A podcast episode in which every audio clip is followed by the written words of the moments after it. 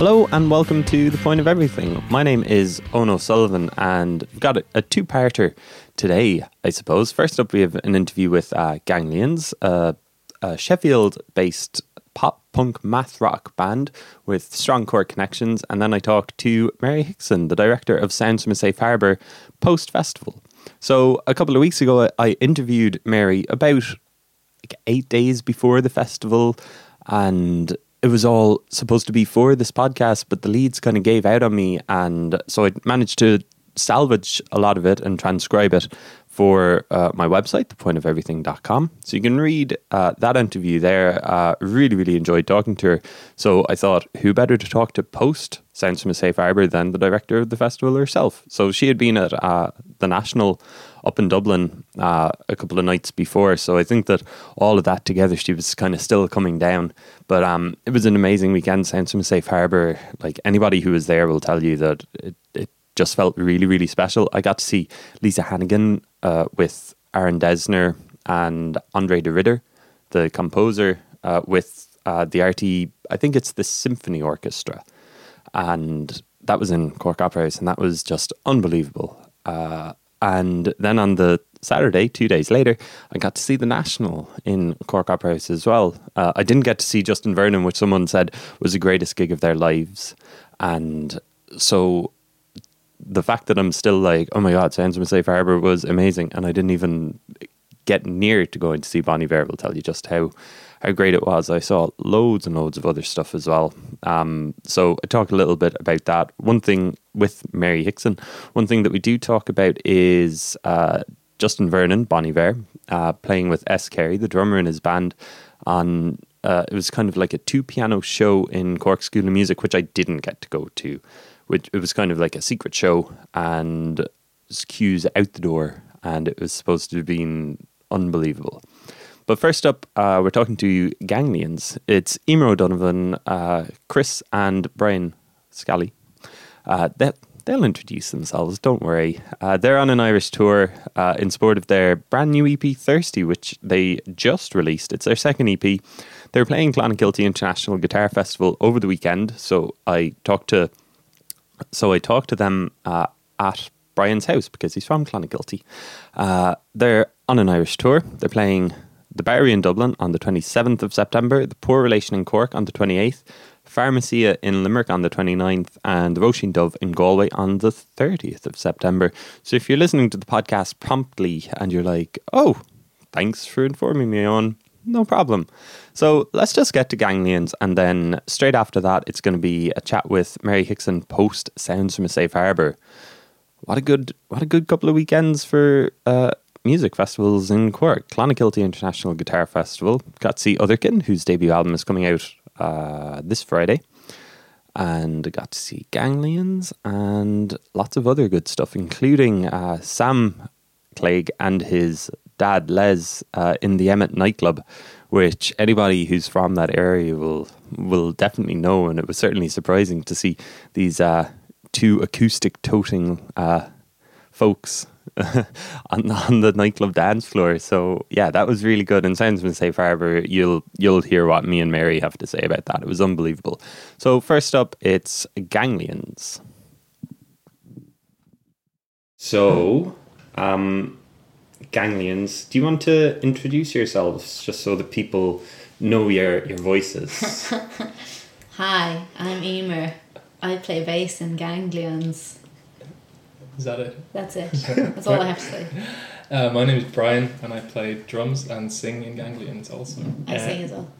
Yeah, Emer does. Emer and Brian do most of the singing. I'm Chris, I play guitar in Ganglions. No singing? Uh, a small amount of singing. Um, complementary singing to just accentuate certain parts. I'd say he's about five percent.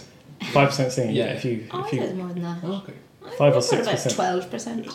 Is this actually something that like you do think about? Like, oh, Chris, you have to sing more on this song, or are you just like, I am not. You know, I don't need to sing. You it's, guys are the singers. I would like to sing more, but my brain won't allow me to play guitar and sing at the same time. Oh, really? But yeah, I. I Can well, you, I think Chris has the hardest job in Ganglions, which is writing the jangliest riffs and yeah. uh, you know, yeah. being as tight as he can. I think I'd prefer to like play the guitar like parts correctly rather than like try and multitask. But it's something I want to work on. I want to like, um, yeah, just sit in a room, play guitar, and sing at the same time. You I need think to I need start to, like yeah. a Jack Johnson solo career type thing. Yeah, yeah. That's your calling. Whereas Emer and Brian both have able to split their brain down the middle of, of musical instrument and vocals. So do you enjoy splitting it? Yeah. Yeah. Yeah, yeah it's fun. When you're doing it um, or planning to do it, I tend to kind of not give myself a choice in uh, doing it or not. It's like, this is something you have to do, play and sing at the same time, even if it's difficult. So just learn how to do it and do it. Yeah. And it's, it makes it kind of challenging. Have you ever like completely messed up like a drum part oh, yeah. while you're singing? Yeah, definitely. definitely. As in like completely lost the, the rhythm? Not live. No, I, I think we, I think I practice it enough to, to get it, and I go in and practice on my own, like shout away to myself yeah. and play drums, and like yeah, I'm I'm okay at imagining the song in my head if mm. I have to do that. There was a h- hilarious thing where we wrote a song for the latest E P, Thirsty, um, and we recorded it without ever practicing it in a room together with vocals. So me and Emer went away for two months, came back, and well, and Brian had to like sing the drum part. Uh, sing and play the drums live without ever having practiced it, so we, we yeah. kind of committed to recording it um, without knowing whether we could do it together. Yeah. It was a time pressure thing. It was like Chris and Emer were leaving, we had one more song to record and it didn't have any vocals, so one day we locked ourselves in the room, made us ourselves record the vocals. Yeah, uh, just like wrote them and recorded them on the yeah, same day. So I never played them and sang them at the same time, and then had to force myself to learn how to do that when they got back, which was pretty difficult. Especially because it's like it's a, a pretty heavy song, and I had to shout my way through it. Um, I had to actually have a few cans and then shout my way through it at about midnight. Yeah, we went, we went for a Thai curry and yeah. drank, some, drank some pints, and then came back, and Brian had to shout into a cupboard. I had to get, get in the zone. Get in character. Yeah. Yeah. What song was that? It's called My Wife Won't Stop Flirting With Me. Oh, okay. I was like, yeah, the new E P Thirsty uh, just released yesterday as we're recording. Um, and it's very funny. And that song is probably the one that like I've laughed a lot every time.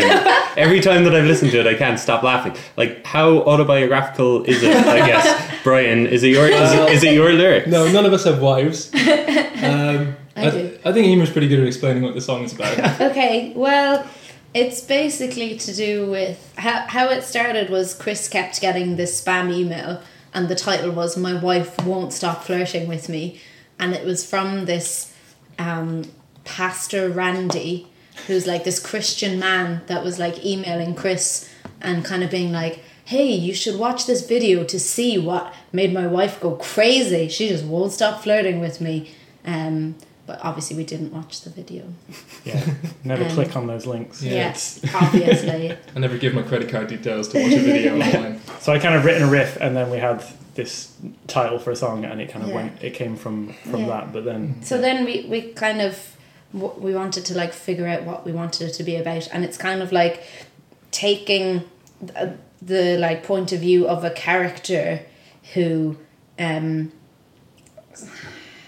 His relationship's not exactly going the yeah. way he wants it yeah. with his wife. But he's like he's like looking for advice about it in like magazines and like clickbait articles and stuff like that, and they're all shit because that's what's in the world, is just like shitty articles and like Cosmo magazines and stuff where people are like, oh, you should be doing this or else your relationship's a failure, and like just Yeah, the, or like top ten sex tips, yeah. or these like just yeah, yeah. listicles for everything you need to be doing to like yeah, and it's keep all your like it's all like completely conflicting, but like people just want to like keep the machine going of like more and more like, advice yeah. and like magazines that you have to buy in. Yeah, sells clothes, sells magazines, sells T V yeah. shows, mm. sells exactly. Like, yeah, yeah, sells everything. It's uh, like yeah, agony aunt stuff. Like, why is the Guardian doing agony aunt stuff? I stopped following them because of that.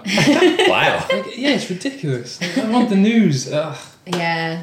Yeah, I don't. Just the media in general on. Yeah. Oh well, so... I would. I wouldn't know anything about it. Wow, I thought that it was just like a very like, funny song, and now it's very serious. Um, well, we're, we're glad that it's funny because, yeah. like, we were worried that people would just take it seriously and think it's just like saying that women are shit, and because that's kind of what it is as well. But it's in character. I like that you're thinking like it's not just. You're you're looking at like different themes to write about and sing about, and like uh, like even P on the peas, peas on the plural. Pea, little pea, yeah. Just one. One's not enough. And then you've got like the the voice clip from like a movie or something, is it mm-hmm. running through it? Yeah, it's just at the start and the end. Um, is that E or is it like? No, some... it's it's actually a movie called um, Love and Friendship by Whit Stillman, who's one of my favorite directors. He's only got about five movies. Mm. Um, but they're all great, and it's a period drama about peas. Yeah, it's it? like a comedy period drama. It's really cool. It was on Netflix for a bit, but I don't know if it's still there. No, it's still in. And it's filmed in Ireland, actually. Filmed oh, around Dublin. Mad. Um, anyway, yeah. So what, what usually happens with our songs, um, in the vein of not taking ourselves too seriously, is we get inspired by something that we read or that we see. That's really stupid, usually. Yeah, usually something that's really stupid, like restaurant menus or uh, like slow lunch. That's taken right off of a road sign we saw in Manchester, which had like a hand pointing to the left and said slow lunch. And I was like, that's the most ridiculous road sign I've ever seen. But then, yeah, so uh, we try to pair these stupid, funny things that we see with... Um, You know, really deep and you're so deep. Uh, I don't think it ever goes deep. We just no. like we sit in a room together and scroll things on a yeah. notepad for like. It ends up being yeah. semi-serious, I think, yeah. most of the songs, and I hate taking bands too seriously because I don't have any fun when that happens. So, yeah, um, yeah. Uh, and the movie quote, um, we already had a song that was called "Peas." Emer came up with that uh, based on a totally different um, movie, um, and. I was watching this movie and this guy just had this, went on this little spiel about peas and it was hilarious and I just put it in the song and... It's great. We had we had issues or we had worries about... Um, yeah. Copyright. Yeah, but... It's going to be fine. It's fine. It's, it's fine. Don't Scrand. worry about it. It's grand. Just I'm don't sure. send it to this filmmaker. I think he's going to be really sound if we do, you know? I think he would have let us use it, but it's probably not his. We'll, send, uh, we'll send them a tape. Yeah, to say sorry. Maybe not. Maybe not. I hope he's not listening to this. It, it is kind of the the idea of just taking like uh, silly ideas from like road signs and stuff like that. Was that something that was there at the start, or is it just something that like see however we write the songs? You know, um, it can be any any which way. I think it's kind of we always write the lyrics last. Like we're quite a like instrumental focused band.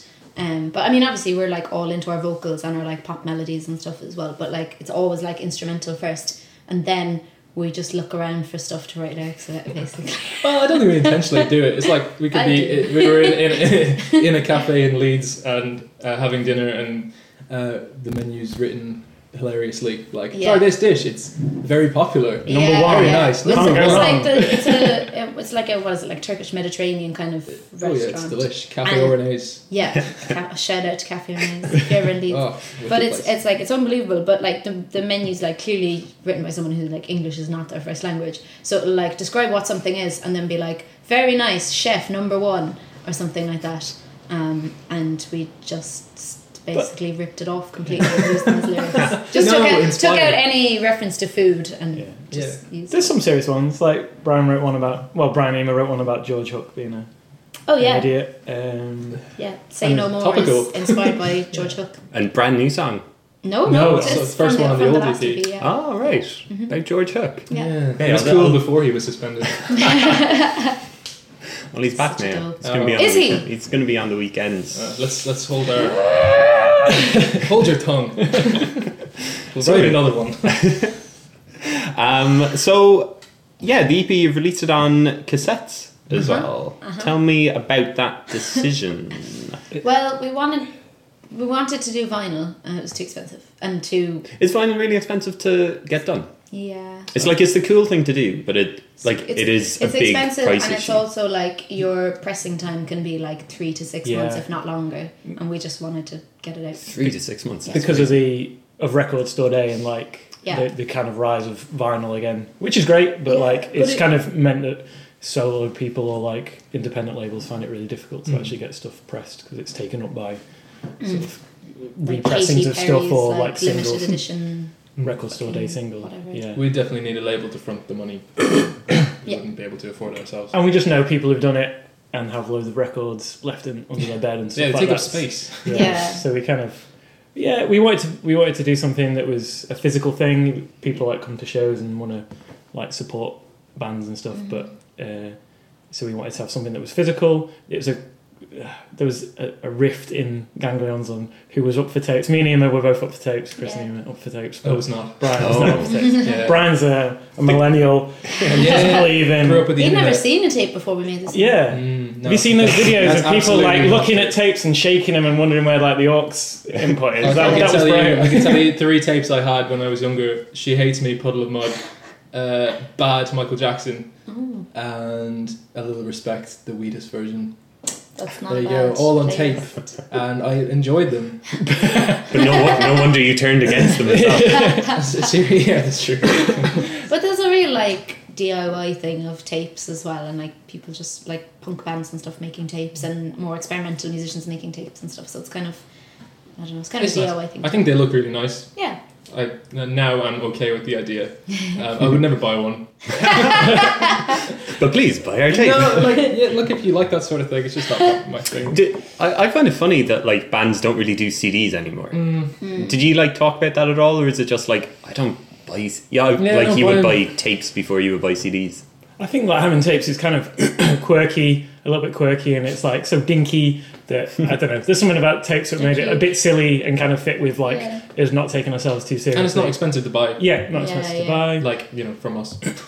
I think the plan is to next thing that we do put something out on vinyl and then maybe do an album and put that on vinyl. But digital, like everyone. It's so accessible. Bandcamp's yeah. amazing for yeah. people downloading stuff. The tape comes with like digital downloads of both the things. So it, it's kind of if you have a tape player or you want to get a tape player, like do that. But you'll you'll still get everything in high fidelity digital yes. that you can listen to. Such a salesman. Yeah, but I, we listen to it at home. We have a tape player at home, and it it's, it sounds it adds something to it. Like going from digital to like analog and having like having it on. Yeah. On, a, on a format kind of has changed the sound of it, and it's quite yeah it's, I, yeah, it's interesting yeah. to like listen to and, and it's um, just nice I think to like sit down and put something on as opposed to like just pressing play on a laptop like yeah. you're like actively like sitting down and listening to something. Yeah, I think it's just yeah similar sort of stuff. It's a bit different from every day, so it makes it maybe a different listening experience or something like that. So true. uh, Emer, you mentioned uh, like D I Y earlier and cassettes being a part of that. Like from what I see of Ganglions uh, on the old internet, uh, it does seem like both ye and like the Sheffield scene, because that's where you're based, is very much kind of a D I Y thing. Mm-hmm. Um, is it good to be a part of that? Yes, yeah, yeah. It's the best. Like, we, was that like one part of the band that you were like talking about at the start, like?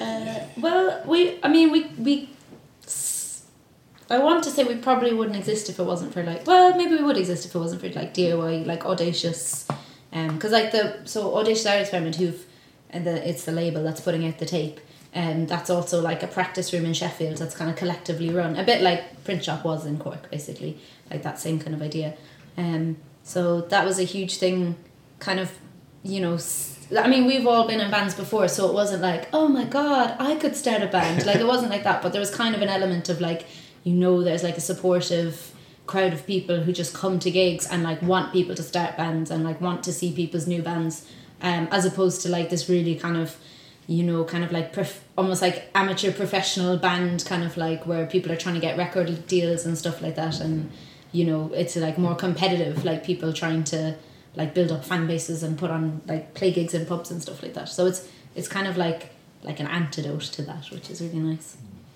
And so like what like I think that I've talked with you about it before, kind of the comparisons between Sheffield and Cork before, but like can you still see them? Mm, what kind of comparisons? Just musically, I suppose. Like, I mean, it's pretty much the same size as well, isn't it? It's like one hundred thousand, well, maybe just bigger. Over. Is it's, it bigger? Yeah, I don't know what the population is, but it's definitely a bigger city than Cork.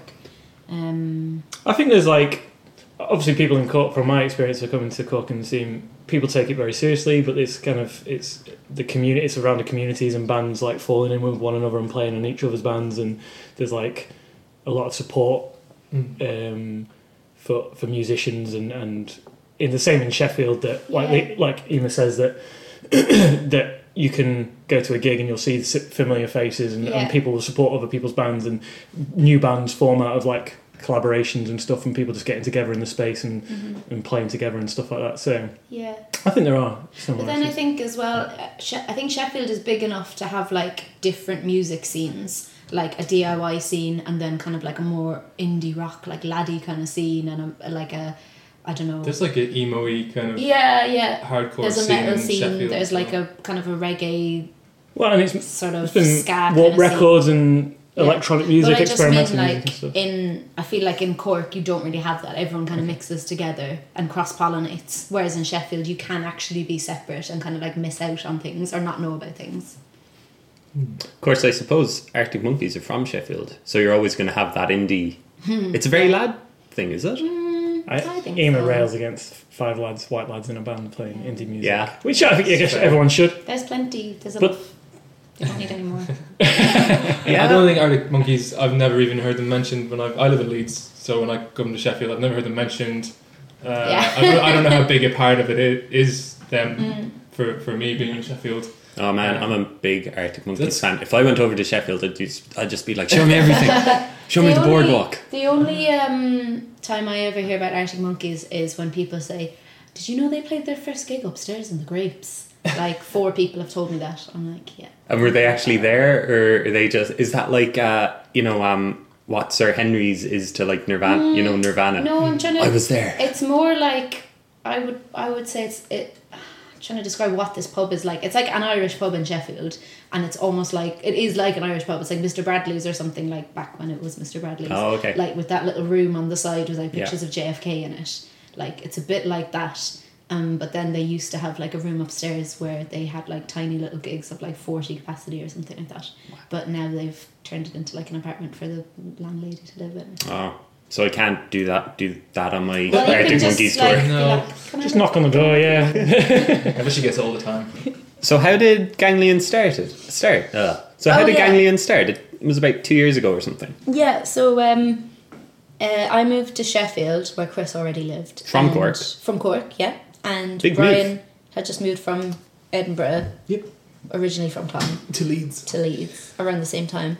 And we went to a, a punk rock gig. Yeah, in the Brudenell Social Club in Leeds. It, oh. in Leeds. So the best like, music venue going. That was like... Really? Oh, it's amazing. Yeah.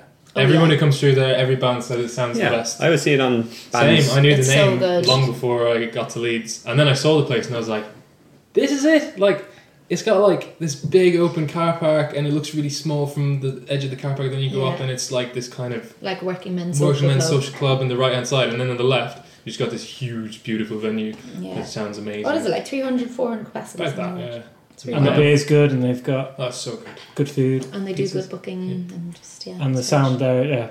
Pine Grove played there, and like, they've been back about three times, and yeah. every time they say it's like the best mm-hmm. venue, best sound they've played. I think they poached the, the sound guy to to, mm-hmm. to, to, wow. to tour with them because they, they? Like, yeah, because yeah, they like the sound so much. Oh, so. so on the Primavera, and the, uh, what's his Nathan, I think, from the Brudenell was doing sound for them there. Oh, right, right, right.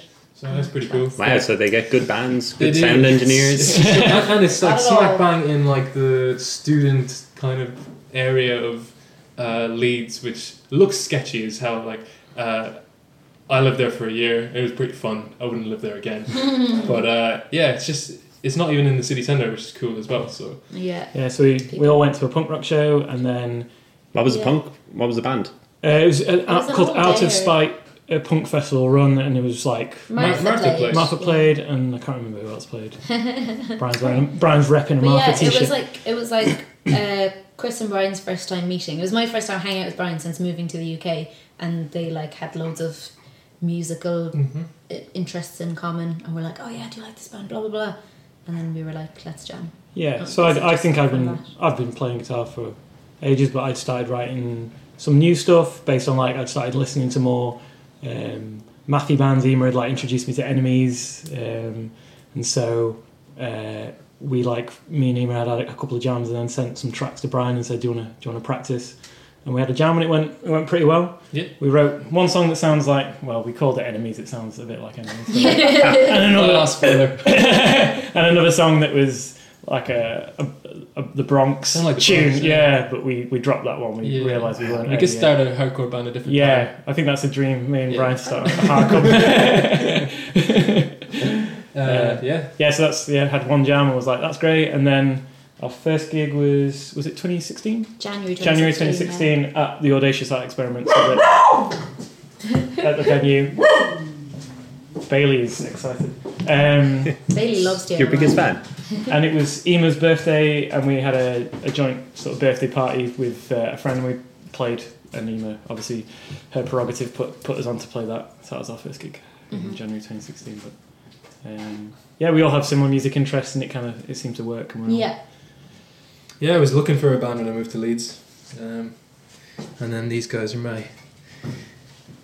My my saviours. Yeah. And so have you done like U K tours? Is this your first Irish tour, by the way? This is our first Irish tour. We played Cork twice before, and this will be our first time playing outside of Cork. Oh, and wow. It's our first Irish tour and our first tour. Um, we've we haven't really toured the U K. We've played like Most around places. the U K, um, but we haven't done like a tour. So there's yeah. loads of places we, we haven't. We've never played Newcastle. We've never played Liverpool. Um, we've never played Brighton or Bristol. Glasgow. We've never played Scotland. Yeah, there's loads of places that we're like, oh my god, how come we haven't gone there yet? Yeah. Um, but we've played Sheffield and Leeds a lot. Yeah, yeah. Sheffield, Leeds, Nottingham. We've done London twice. Uh, What's London like to play? Uh, yeah, it was nice. Uh, we played in Kingston. Uh, our friend's band's last gig. They're called Losing Sleep. Yeah, that was really R I P. Um, and they invited us down after we played with them in Leeds on a tour before, and mm. um, that was nice. Yeah, full of their friends and fans. It was good. And we played D I Y Space for London as well, which is amazing. Yeah, venue. It's a great venue. Um, that was great. We played with Crywank. And yeah, what a he's he's great. We were yeah. talking about him yesterday because I tried to get him a gig in the Barretts when he was touring here. He sold out Whelan's in Dublin. Did but, he? Yeah, you know, he's he's just kind of like a YouTube. Famous, kind kind of in a way, like, but he's got like this cult D I Y following yeah. as well. So quite young, quite fans young fans, well. But then quite like D I Y older fans like him too, I think. Yeah. And he's like, it just it strums an acoustic guitar, but it's like pretty like heavy going, fast mm. and stuff. And it's his lyrics are absolute so sadcore, but you know, kind of funny, yeah, uh, yeah. quirky. Um, yeah, he's he's quite like. He's got a good musical knowledge as well. Yeah. He's one of these people that just like knows every band that's ever existed. And he likes us. He's very nice. He's very nice. That's good. Uh, just because you mentioned Enemies there, I was thinking like that you're doing the math rock pop punk thing uh, so well. Um, but it seems like that kind of genre of music, which was so strong in Ireland like ten years ago when Richter Collective was there, it seems like it's kind of died away mm. a little bit. Any thoughts on that? You're just living in the past. Yeah, don't want to grow up. Which is the most emo way to be. Yeah. I guess. The sad thing is, I wasn't really into it back then. I was you missed it. Such a punk rock kid. Oh, you were like into like, the further. Really, yeah, I was just into like American ska. Fast punk rock ska for a bit when I was much younger. I still think Les and Jake are really good. Absolutely, I, yeah. Mm. Could have seen them last year, I didn't, but yeah, they're great.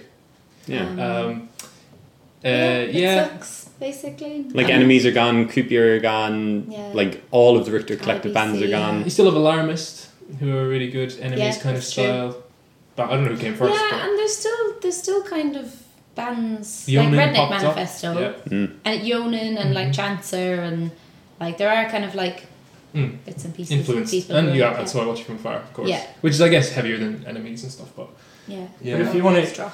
For the mass scene, if you want to check out the Fecking Bahamas compilation, you can listen yeah, to that's true. Some obscure like Irish yeah, math, there is, math bands and stuff. Fecking Bahamas is like a math rock blog, oh. and every year they release like a compilation of a different country, and they did Ireland last year. And I mean, there's what like twenty-five mm, bands yeah. on it or something. Oh. So it's like they they are out there, but there doesn't seem to be like as cohesive a scene as there was like ten yeah. years ago. Yeah. And I don't know, in Cork like that a lot of that was like centred around like the Quad and like Livewire Presents and like even Myrtleville a little bit as well. Um, so I can I think it just kind of depends on who's around. And uh, who's they had the kind of tropical kind of math rock sound. I think we were a little tropical but a bit more emo. I guess emo pop punk sort of thing. And I think we're between two genres that kind of hate each other a little bit. Yeah. I think the but it's quite nice. Kind of. You have all these twinkly emo bands with amazing guitar riffs and stuff, and like they're not even riffs, they're just like solo through the whole damn song. Yeah. Like, Algernon Cadwallader is my favourite band in that genre, or like Blockamora or something. Mm. Um, uh, but yeah, I think math rock has a tradition of being seen as pretentious, kind of like prog rock. Yeah, like, twiddly. Like you have to be like properly trained to play it kind of thing, or you have yeah. to be, you know, yeah, know, know how to play it. It is almost like classical guitar, like that same kind of like you need to know your scales and yeah. like you have to have fifty-five pedals and all yeah. that sort of shit. So I feel like we abuse the math rock genre a little bit, but um, yeah. we have elements that are yeah. math rock. And when you're like, we're talking about being part of the scene and, and stuff like that, I think... We, we well, I personally really enjoy being part of more the D I Y kind of like it goes into punk type type stuff, but it's just a bit more D I Y than like the math rock scene. It's still D I Y, but it's it's maybe more gives across a kind of image of a more polished type stuff. Yeah, mm. more elitist sort of. But we play loads of D I Y shows. Yeah. Uh, there's a great venue in Bradford called the One in Twelve Club that puts on like uh, all days D I Y all days, and we've played in Sheffield like D I Y venues yeah. and all over and. and I don't know, the scene around that is really inclusive yeah. and you get a lot of feedback from playing shows and... Yeah, um, there, um, there's yeah. like way more like women playing and like more like like visibly and outwardly queer bands and stuff like yeah. that in like the D I Y scene. So then we find it quite weird to play like more like math rocky gigs where it is like, you know, I'll be the only woman playing like for like a, you know, a day with like six bands or something, and you're like, come mm. on, you could have, surely, surely you could have like booked a different band. Oh, okay. That kind of thing. So, yeah. yeah. That's interesting. Um, you're playing Clonakilty Guitar Fest- International Guitar Festival yeah. today, so people will have already missed that, but what other dates are you playing uh, in Ireland? You're so pl- we're doing Wednesday the twenty-seventh is Dublin, so we're playing the Bowery Bar there, which apparently the stage is a ship. So oh, right, cool. yeah. In Dunleary um, or something, is it? It's in Rathmines. Rathmines. Yeah. Oh. So yeah, we're doing we're doing four dates with Chancellor. So there's Dublin on Wednesday, um, Cork on Thursday in The Poor Relation. Friday we're doing Limerick, mm-hmm. which is Pharmacia bar. Limrock. Um, Limrock, Rock City. Yeah. Uh, with Van Panther. Van Panther. I'm really excited to see. They're really good. And then Saturday is Galway. We're doing Upstairs in the Roisin Dubh. Very good. And what are the plans after that then? U K tour. We've got There's lots a lot of, of dates. dates. October, yeah. yeah, I'm playing every weekend in October. Yeah, we, we're doing Sheffield, Leeds, Nottingham, Manchester. We're playing the sixth in Sheffield. We're playing the thirteenth. We have our take just release. Just look, just look it up. Yeah, take release show. Well, the main one we're, we're putting an E P. Uh, doing an E P release show yeah. on, the, on the thirteenth. We're playing in a really Sheffield. good band called Fez. Who I can't wait to play with. That's oh, yeah, at the end of October. Yeah. yeah. yeah. Got so, loads of gigs, we've just got too many gigs. Tour maybe next year, maybe like a proper tour in like April, May. Mm-hmm. Um, and an album and all of that stuff? Yeah. Yeah, sure. Next year, no problem. No problem, I've got a PhD to finish. Yeah, simple. Simple. Yeah, yeah. Well, look, you just released uh, your new E P, so I guess just enjoy that at the moment. Thanks, fans. Owen. I'm saying fans That's, can enjoy that, that is, at the moment. That That'll is the type validation over. That we crave. Yeah, so enjoy your E P, guys. uh, you, you enjoy it. I really enjoy it, yeah. I haven't started singing it in front of you yet, which I usually do before uh, I interview all of my bands. But What's, um, What gets stuck in your head the most? Oh, sorry, uh, is that a really indulgent question to ask you? I think uh, that's quite well, I, I just don't know many of the lyrics at the moment, but um, I that's do fine. I do remember Peas from when you played it in uh, uh, Quarter Black Party oh, earlier this year, so it was like, oh, they recorded it. Nice. So that's good. I like we the recorded last... it and we added a chorus to it. Yeah. We used to play it live without any vocals. Like, there's something bit. missing here. Mm. Oh yeah, of course. That was another spur of the moment studio thing. Yeah. It's like, hey, this song needs a chorus, we should probably write one right now. Let's just write it. Yeah. Wow. That's you just came up with it like that? Yeah. Uh, yeah. yeah. That's Ganglions. I, I, I wish there was more, like, of a, an art to the way we yeah. come up with lyrics, but usually it's not my strong point anyway, and I think we do it best when we collaborate on it. So, Definitely. And the only time we can do that is when we lock ourselves in a room and say, we have to do lyrics for this song. Today. Today. Or else it doesn't get recorded. Yeah. So it's good to put ourselves under pressure and come up with something. Yeah. I mean, and I think, like... Brian is the first one to tell you something stupid, and um, we'll all we'll all be like, "No, that's a ridiculous, yeah, yeah, ridiculous idea." Why you can't? But then that. it's quite it's quite fun as well, because like all, like all of us will just be like, "No, that's not right." Like, you know, if something doesn't sit well or doesn't like come across the right way, then like someone will say something. But then we're also all a bit like, I know this is really stupid, but it's kind of funny. Do you want to keep it anyway? Like, you know, something's like so ridiculous, we'll kind of like egg each other on and be like, yeah, it's really stupid. I think yeah. the, the Peas chorus is a bit like that. We, yeah. we You know, a lot of the, the things in the songs we laugh about, like, while we record it and then like burst out laughing as soon as you press stop. and uh, do that for a while, and we were like, ah, oh, is it, you know, yeah, can, can we keep it? Like, yeah, I think, I think after you've been recording for like two days, a descent into madness. You yeah. just think, like, you just You're anything like seems reasonable. yeah, yeah, we've gone too Good. far. uh, I, I haven't asked you the most pressing thing, and it's final question, just about um, British crisps versus Irish crisps. Apparently, they don't have snacks in. They don't have snacks in Sheffield. It's not true. So there's oh my God. So snap or for all the English people, there's like another crisp. I think it's called Snaps or Snacks. It's got like a dragon on the front. It's a rip-off. And it's exactly the same as Tato's Snacks. So don't um, let them tell as, you that as, there isn't the equivalent. As someone crisp. Who didn't grow up in Ireland eating snacks, how can you tell us that it's the same, Chris? I've sampled both the same. Anyway, crisps. You don't. You don't know. Wait. So what, Emer? What's your favourite um, British crisp? Like oh. not available in Ireland. This is but a tough choice because Emer. Yeah, Emer has a serious addiction to crisps. This to is, Irish this is, crisps. This is a, what was the T-shirt? I guess the only t-shirt? the only crisps that I can think of that are in the U K that are not in Ireland are squares, which are really good. They're like salt and vinegar. Squares. Thin. They're called squares, aren't they? Are they squares? Yeah. They're squares. Yeah, cool. They're squares. I was try- I was going to try and explain the texture, but I can't get into that. It's just like wa- wafer thin crisps yeah. with the like like discos, really really salty. Yeah, but they're more brittle than discos. Yeah, they're more crunchy. Guys, we should probably write a song about crisps. I, oh, it's only a matter of time. But I just done, had a packet of veg. chipsticks earlier, and I'm so happy. I can see it. They fill the void that Banshee Bones left in my life. Wow. Well, on that note, uh, thanks, guys, and enjoy your gig tonight. Thanks, Owen. Throw crisps at you.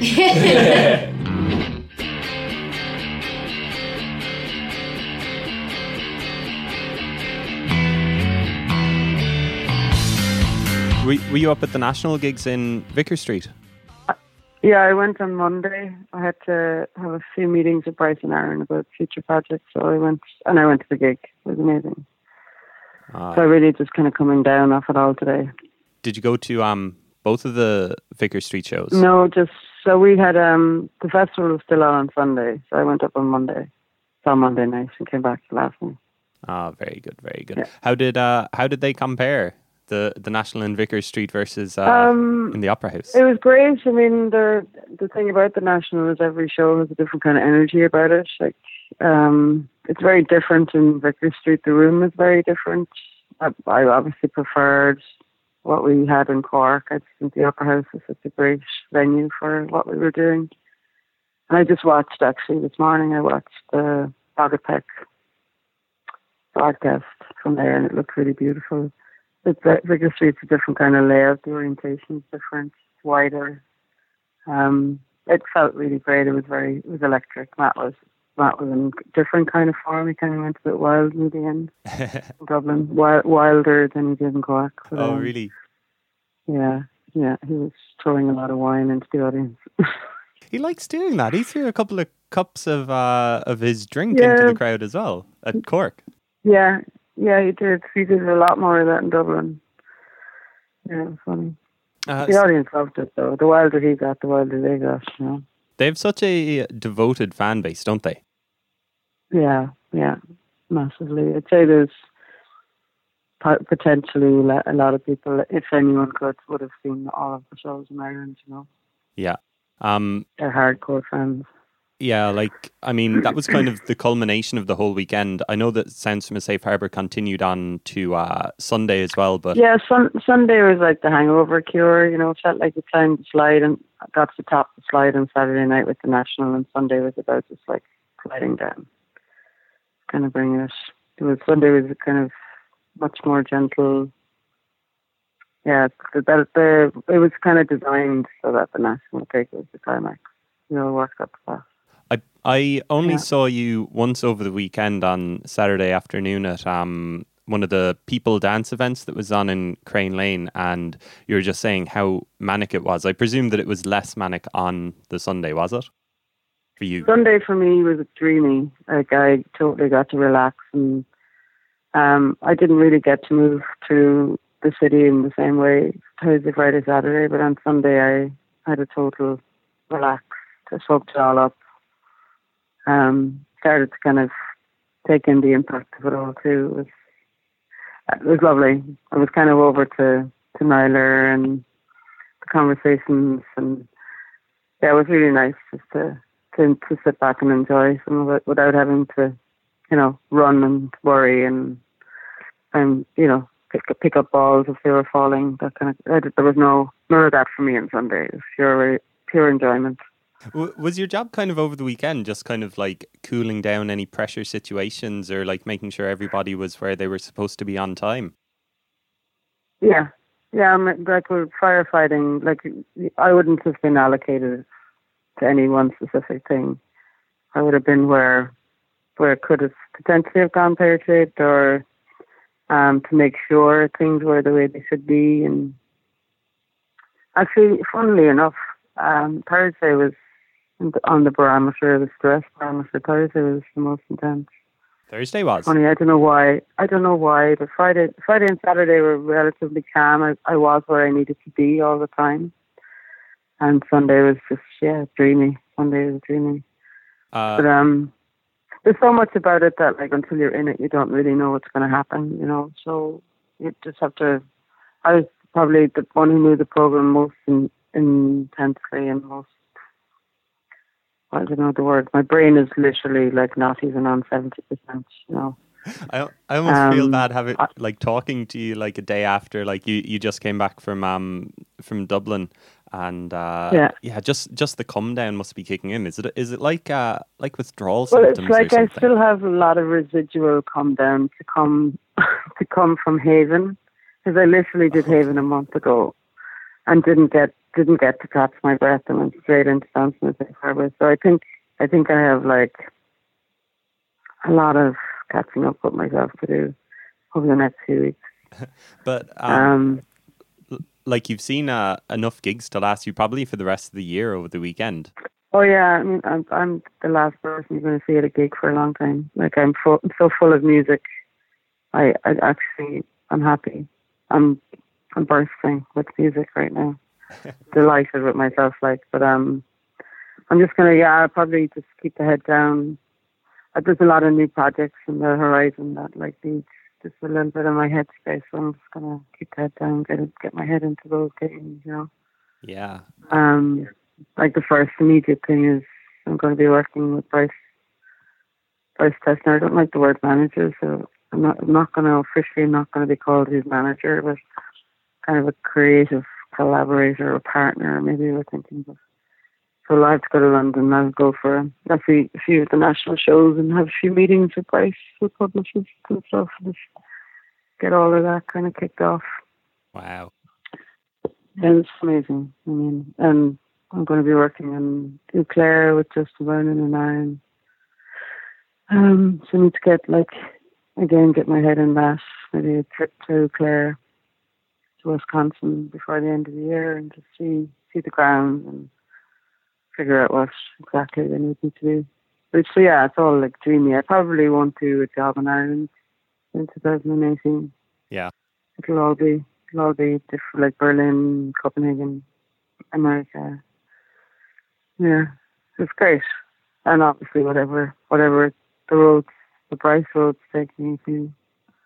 Um, it's like yeah. Um, Uh, just um, from our conversation beforehand, the, the last conversation, which I just about managed to salvage and type up for my website, um, like you were just talking about, you know, trying to create the energy in this festival mm-hmm. that would kind of reside mm-hmm. in Cork and just kind of give the city a bit of an energy. And like, I, yeah. I, I was talking to people over the weekend who were like, yeah, Cork is kind of struggling for venues at the moment, and yet the festival mm-hmm. still seemed like it did an amazing job of showcasing what was there, especially with like I didn't get to yeah. go to it, but Eardon in uh, kind of Reardon's on Saturday afternoon sounded yeah. like it was amazing. It was incredible. Like many people felt that that was enough, you know, felt like a festival in one building for five hours. Um, yeah, it was very, very heavily curated. Like each experience had its very kind of. Like the Russian piano with the dancers was just blew everyone's minds. Each each each one of the experiences were as special as the next. Um, but like you said, like we might be struggling for, for venues and dedicated kind of music venues, but there are there are other kinds of, and verticamas, other kinds of space that, like, used in different ways can be as, you know, for someone who travelled into Cork, for example, who that didn't know the landscape very well, um, you would you would maybe think that Reardon's operates like this all the time, and we all know that it, does, it doesn't do these kinds of events, but I know that they're interested in in um, broadening their reach and having more of these kind of events. And, you know, we, try, we tried this as a kind of an experiment. I was walking around with Paul Montgomery in the building a couple of months ago, and I kept seeing Reardon's written, you know, and all their branding, and all I could see popping out was Earden, take the R and the S away, and I was like, God, Earden. I was thinking about it as a kind of an inner ear. You come in the door and, like, I, you didn't see it maybe, but um, there's so many different rooms that provide different kind of feelings, you know. So you walk the building and I was like, God, imagine a an event where you're brought from experience to experience and you, like, play through the energy in each of the rooms. And we, yeah, we we did it then. So it's Azar Kazmir from Michelberger and I who kind of came up with the idea together. I invite, I kind of had the meeting with Paul and then invited Azar over and he came up with the graphic identity of it. Um, and together we kind of programmed it. But yeah, it's definitely something to be repeated in the future. And I, I can't let you go without asking you about Bon Iver, Justin Vernon over the weekend. I was I was trying to think who was busy, who was the busiest person over the weekend, maybe after the guys who organised the festival. And it's probably a competition between mm. the Dessners and uh, Justin Vernon. He seemed to be everywhere. Um, yeah, I think obviously they're the hardest. The, the three of them are the hardest working musicians in the world, as far as I'm concerned. Like they. Every event that we've worked on together, and I'm so grateful to have done many of them with them. They just keep giving all the time, like they never stop. I don't know how they do it. I actually genuinely don't know how they do it. Um, but it, it it it feeds them back. Like they do get great kind of energy from it. It makes these kind of festivals different for them, if you know what I mean. Uh, so they, yeah, all three of them worked super hard, and Killeen Murphy was had a lot on. Slow Moving Clouds, I think, from an Irish perspective, they did. They were they were working around the clock all week, you know, working with the dancers. They did Blue at Saint Peter's with the dancers, and did collaboration with Bryce for the mixtape on Saturday in, in Crane Lane, and then to end up on stage at the National. Like Danny was emailing yesterday, going, if it wasn't for the video evidence, he just wouldn't believe it actually happened, you know. It was a real moment for me as well, you know, because it's really important when we do these events around the world that we get to integrate with local sounds and local music, and to see, and I'm, like, local for us is a national thing, you know, because this is now, it feels very much like the world is watching. So it was really good to see, like, Lisa and Slow Moving Clouds representing Ireland on that stage. Like, it's epic. I watched it back this morning and I was like, I can't believe that that actually happened. Just like all three gigs together, you can't believe that happened? Oh, the whole thing, really. But also that Slow Moving Clouds ended up on stage at the National, you know. I mean, they played, they played four different events, like public events. They did the, the dance project, the mixtape. They played with the National and then they had their own show on Sunday.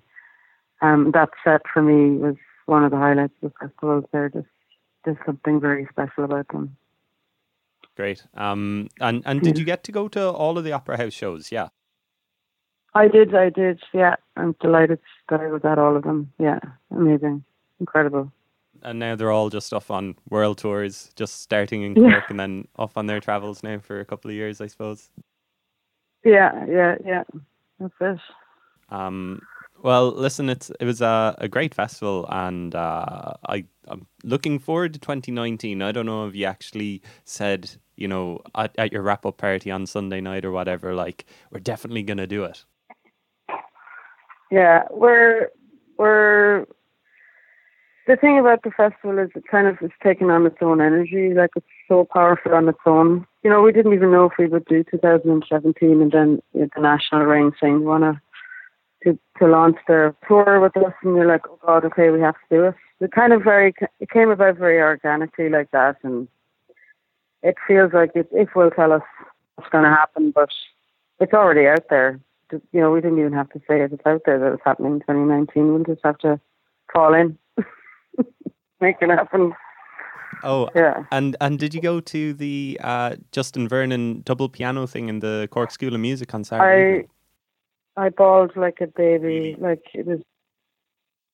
Yeah, I didn't think I had any tears left.